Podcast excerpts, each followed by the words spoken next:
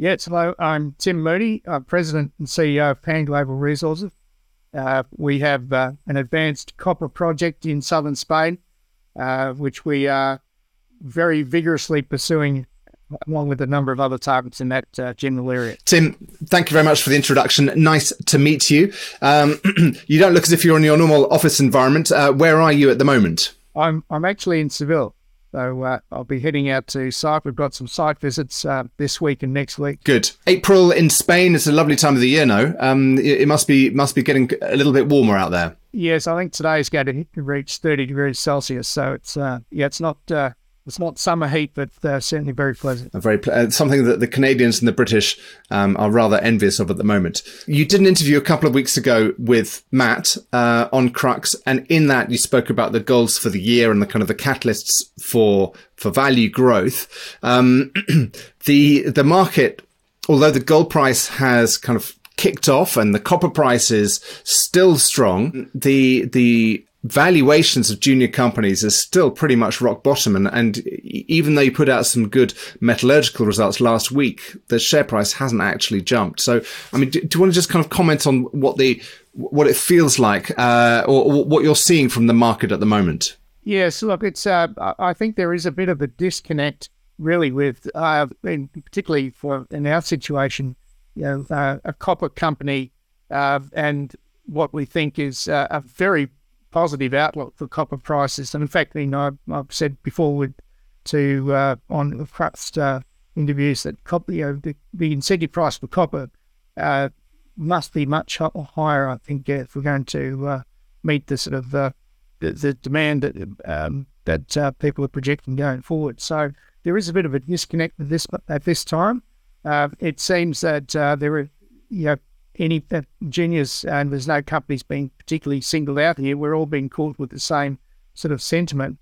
Um, so I, I, guess all we can do is what uh, stick to our knitting, and you know we're we uh, we have money in the bank, and we're we, we can control the drill rigs, and that's what we're doing. And and uh, hopefully, at some stage, the valuations of these copper projects which are advancing will catch up with the the fundamentals of the of the of the metal price cycle. Is that what you're saying? Yeah, that's right. And I, I think uh, you know one of the I guess the value propositions that we we we are presenting really is that I think we're one of the few copper companies that are sort of poised to really uh, capture um, a, a, turnaround in the copper copper price. Not that the copper price is bad at the moment, but um, I think where it's uh, where it's heading. Um, you know, we could we could have a project that could be uh, a, a, potential uh, uh, producer in within this decade, which is which is a big advantage, and that's when copper prices are expected to accelerate. Well, I'll, I'll come on to that on the timeline to production, but going back to one of your earlier comments about you know the uh, the incentive price of copper isn't there. You're saying that kind of the copper prices need to be stronger to to attract investment, but I, I I question that because to me it feels as if the copper price is quite strong. You know, four dollars a pound, uh, eight thousand nine hundred dollars per ton is quite a strong copper price. And the I think if you've got capital, I think the producers and it's sorry if you've got capital and you've got the resources that are ready, the producers would be um, not holding back because of metal price. Um, I, really, it feels to me that for the junior companies or for the development projects, what's lacking is um, equity capital. It's it's it's not the price; it's the the availability of of of um, investors who are willing to buy the shares and fund the fund the the, the growth plans. Do, do, you see what I'm kind of getting at? Yeah, I do. Uh, I guess I'd come at it from a different uh, different angle. If you if you step back a bit, and uh, you know, energy prices have gone up, costs have you know have have gone up. Uh, the the big producers can't just turn on uh, additional copper, um, you know, overnight. Uh, that requires big investments. Uh, so, you know, for uh, and what you what you've seen, you can um, do your own research on this. But um, there's been a, a generally an underinvestment in exploration, an underinvestment in in development of new new deposits. And given that the, you know, the some of the forecasts are that the need for a, another sort of mate world class ore deposit to be added, uh, discovered, and put onto production every year. Um, you know, I just don't see it at the moment unless the uh, the, the fastest way for uh, the, the new copper to hit the uh, the market is for uh, the cut-offs to come down. And for that to happen, you need a higher incentive price. Okay. And I don't see that at the moment. So, yeah. so I think, uh, yeah, there are plenty, plenty of people out there. Yeah, listening, listening to Robert Friedland the other day again. Know, he's he's he, he sees it as well that uh, copper prices must rise if uh, if we're going to meet the, the demand for uh, copper and uh, the the zero uh, carbon um, target. Good. Um, thank you for that. And um, and just coming to your comment about how how do you think that this can be a kind of a, a project within the decade? I mean, that's seven years away. Now, if you look at the the averaged development timelines of copper projects around the world, I think um, Minex Consulting out of Australia do, do, kind of got the best numbers on this. They put um, the kind of the, the average copper development timeline at around 17 years, which would take us to 2040, um, which is kind of right at the peak uh, demand. Um, obviously, that includes some some mega projects which take a long time. But um, uh, what gives you the confidence that this could be a kind of a let's say call it a seven year development line, not a 17 year development line? Yeah, well, look, I think there's a number of uh, a number of things that, that give me confidence that we could be seeing something into production into in this this uh, this decade, um, in the next ten years, let's say, is uh, that we've got near surface mineralisation. In fact, comes to surface. It's open pitable uh, in a in a mining friendly location. A very lots of very simple geometry. It looks to be from the early words very simple um, metallurgy etc. So, um, and there is some case history here. Uh, there is, uh, yeah, um, there was a discovery made in 2012, the Magdalena deposit in the same belt that we're exploring. Um, that was found by the Matsa joint venture. Uh, that was put into production in 2015. So, from a grassroots discovery to production, that is very quick. So uh, you know we're we're looking at and that's an underground mine. Yes, they had some. There was some. Uh, they had a plant of delivered to, but we're looking at you know an open pit op, uh, project in in a in a essentially it's like brownfield environment. So that gives me the confidence that we could put this into production. Yeah, and all the economics and everything else uh, uh, go as we hope. Uh, this is something that could be brought into on stream yeah, reasonable quickly. Good, and um, of course you're working towards um, on the Romana project, um, the the Roman project. I, I love the the Iberian Pyrite Belt for the the 2,000 year history plus, um, but um, you're working on the Romana project. You've got a uh, pre-feasibility study coming out uh, in the middle of the year. Uh, you've just published some metallurgical uh, test work, and I think that speaks to your comment or your your your answer about the kind of the timelines for development. So, can you kind of summarize the news release and kind of um, the, the, the results of this metallurgical test work, please?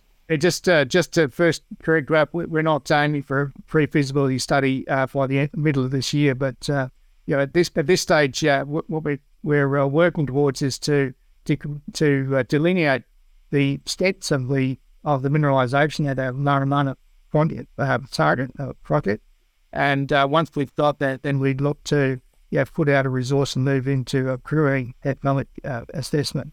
My so, mistake. Yes, apologies. Uh, no problem. So, uh, so you know, depending, really, that uh, one of the uh, things that we're waiting on there is the uh, the access, so that we can complete the drilling, particularly to the west, to further de- delineate that sort of western extension where the mineralisation is currently open.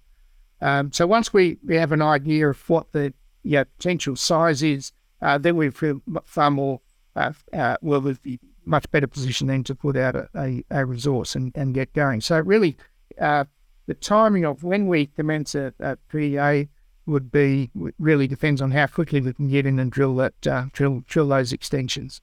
Um, all going well, uh, we're we're weeks away, not not uh, not a year away and uh, we can we can get in and, and uh, complete the majority of that drilling uh, before the end of the year, and perhaps sometime know, early in the first half of next year, we'll bring out a resource. And of course, really, what you what you're effectively doing is if you can get access to the the land, so you can target the surface mineralization, that will give you the chance to put an envelope around the the kind of the most likely uh, target resource that's kind of suitable for fast tracking into production. And so, so what you what you're talking about is really um, defining the limit of your mineralization. As as long as that is a kind of a low cost and relatively simple process, mean, because you can always chase deeper and deeper resources, but I think you kind of everybody has to draw a line uh, uh, uh eventually and say like this is this is going to take us into production and this is an economic uh, proposition. So you're you're saying you should if if you get the the the farm access in weeks, possibly months, then you can drill out through the second half of the year and then put that limit around that kind of first pass resource. Yeah, that's that's correct. We've got about 1.2 kilometres of strike length at the moment, uh, and mineralisation is open at depth in, in, a number of areas. It's open along strike, particularly to the west.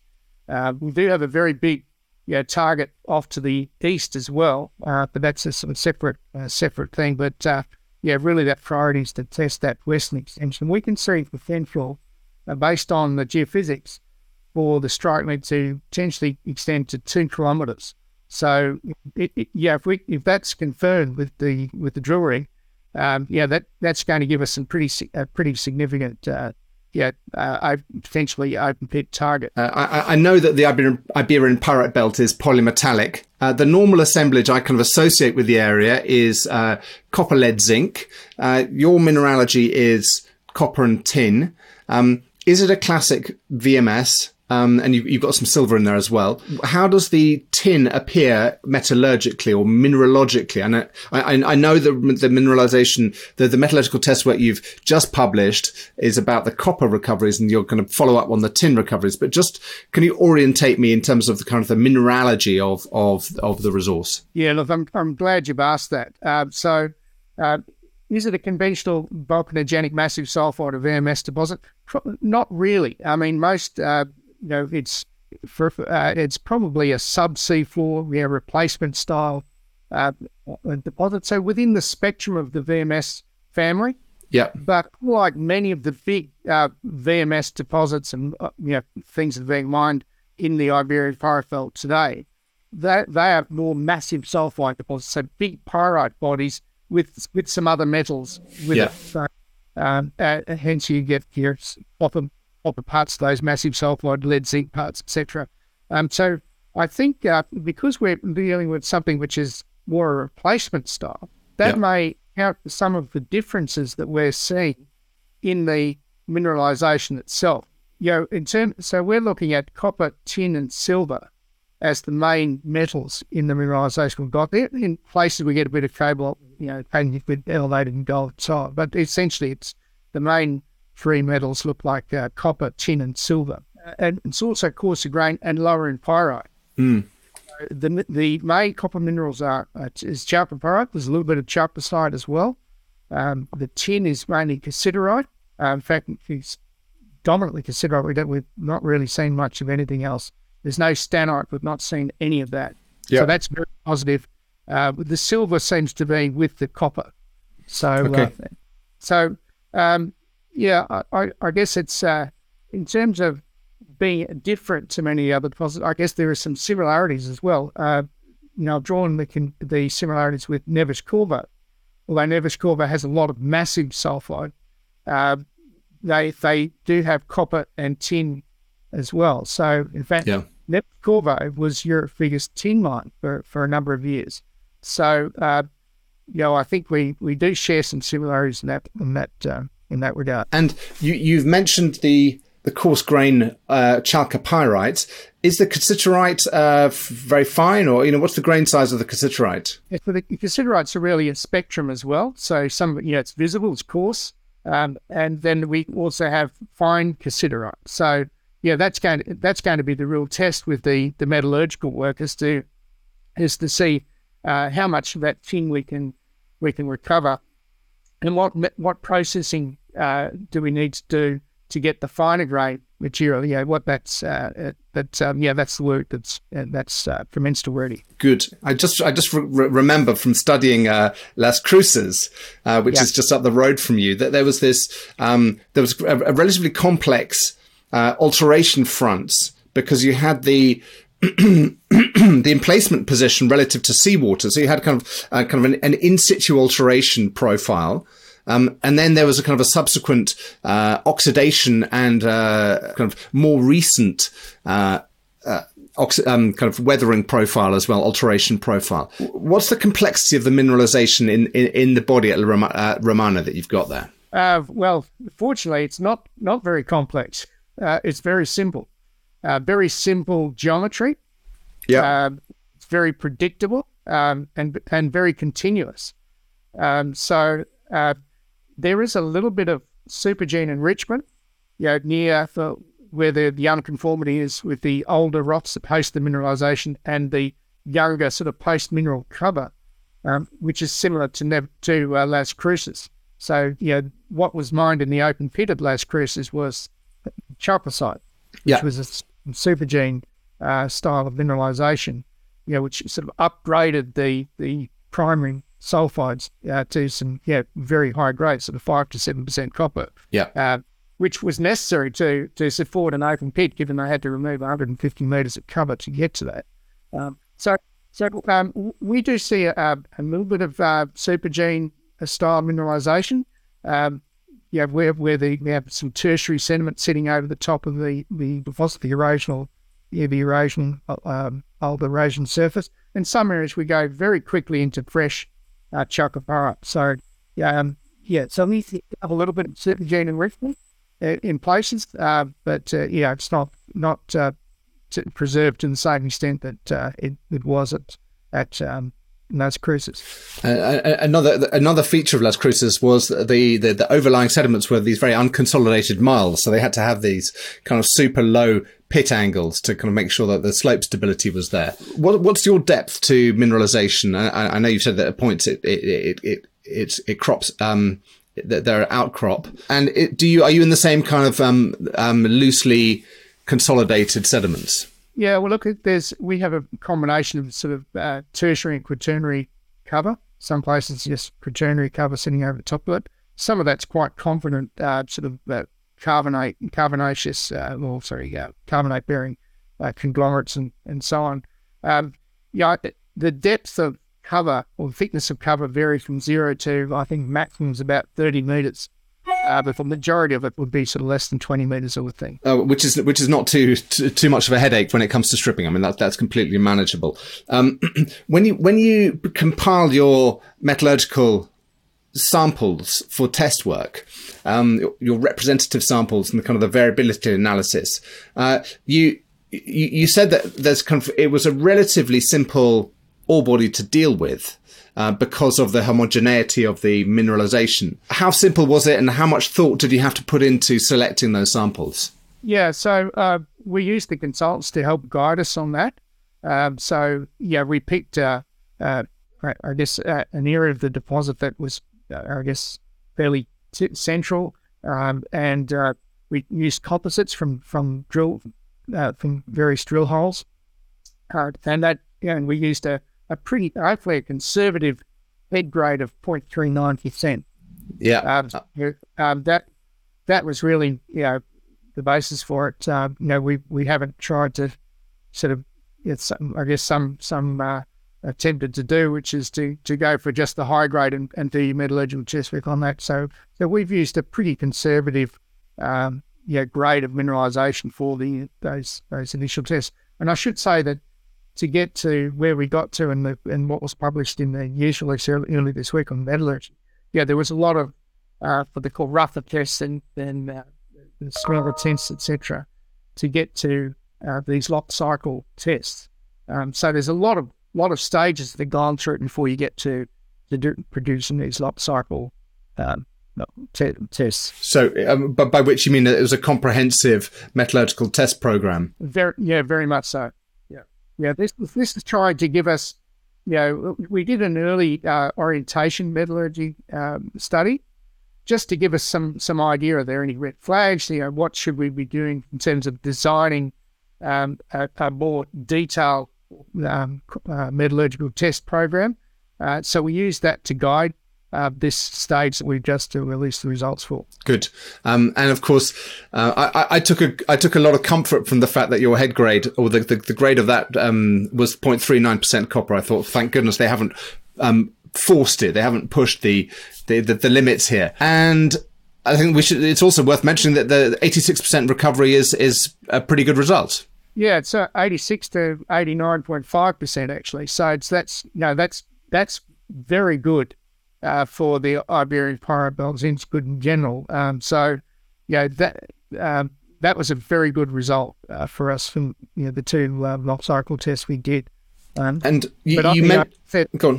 You know, yeah, I was going to say, as I, I said in the news uh, release, sort of commented, it's not just it's not just the uh, the the sort of concentrate grade. Uh, sorry, the recoveries. It's the concentrate grade together with some of the other positives as well that that is really very pleasing it's it's really confirming some of the things that we thought uh, would be uh, the case with the mineralisation based on what we were saying early on. But um, yeah, to get those results uh, that we published were really pleasing. They're, they're, they're significant in the context of of the Iberian Pyrite Belt. Uh, and again, in the context of the Iberian Pyrite Belt, um, there's always that issue of um, the cleanliness of the concentrate. I, uh, yeah, I think you mentioned in the in the news release that you're going to you've got a little bit more analysis to do on those on those fine the fine tuning or the or the the, the minor elements. Um, any any comment on that so far? Yeah, look, we're not ex- we're not expecting any surprises there. The uh, the multi element analysis and all the drill core, the early work we did indicates you know we've got negligible deleterious uh, metal or mineral uh, content. So we're not expecting any anything from that, and that's what the metallurgists, metallurgists are telling us as well. So, okay. uh, you know, it's really good again to get the confirmation on that. Uh, what what's what we uh, what we want to know is here just how much of that silver is is, is, is recovered as well. So we haven't got the silver assay. That's that's going to come, and maybe there's some other metals too. We'll see see what happens because uh, you know I guess when you're taking say 0.39%, and you're taking it all the way to a central concentrate grade of to 24 to, to uh, yeah, whatever it was, uh, 28.5%. Um, yeah, that, that gives an opportunity for quite a lot of up- upgrading, you know, capturing a lot of that silver, even though the, the grade of the silver in, in the mineralization is not particularly high. Now, when you when you look at that uh, concentrate concentrate upgrading, um, it really it you know, gives us reason to believe that we're going to get a payable silver um, recovery. If your silver partitions or is linked to the, the copper mineralization and you enrich your you, you enrich your your copper grade, whatever it is, 75 times, then you're going to get a commensurate uh, pull on the on the on the silver grade. Exactly. Said it better than I did. um, good. So onwards and upwards. Um, control the things you can control. Uh, you'll be busy drilling this year. Um, presumably, you're going to hang. You're going to hold back on your um, drilling the other targets until you've got more clarity on the the western trend. You know, the 800 meters of untested Romana. Yeah. Look. Uh, just before we get on to that, uh, one one really important aspect that I mentioned in the, the or that was in the last news release about the metallurgical work was the the grind size and the work in the thing. Yeah. So essentially, which translates to energy consumption.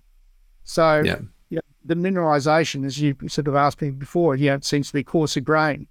Uh, so the, yeah, it, it, looks like yeah, we may be able to get away with a significantly coarser grind size than many of the other the operating mines in, in the belt.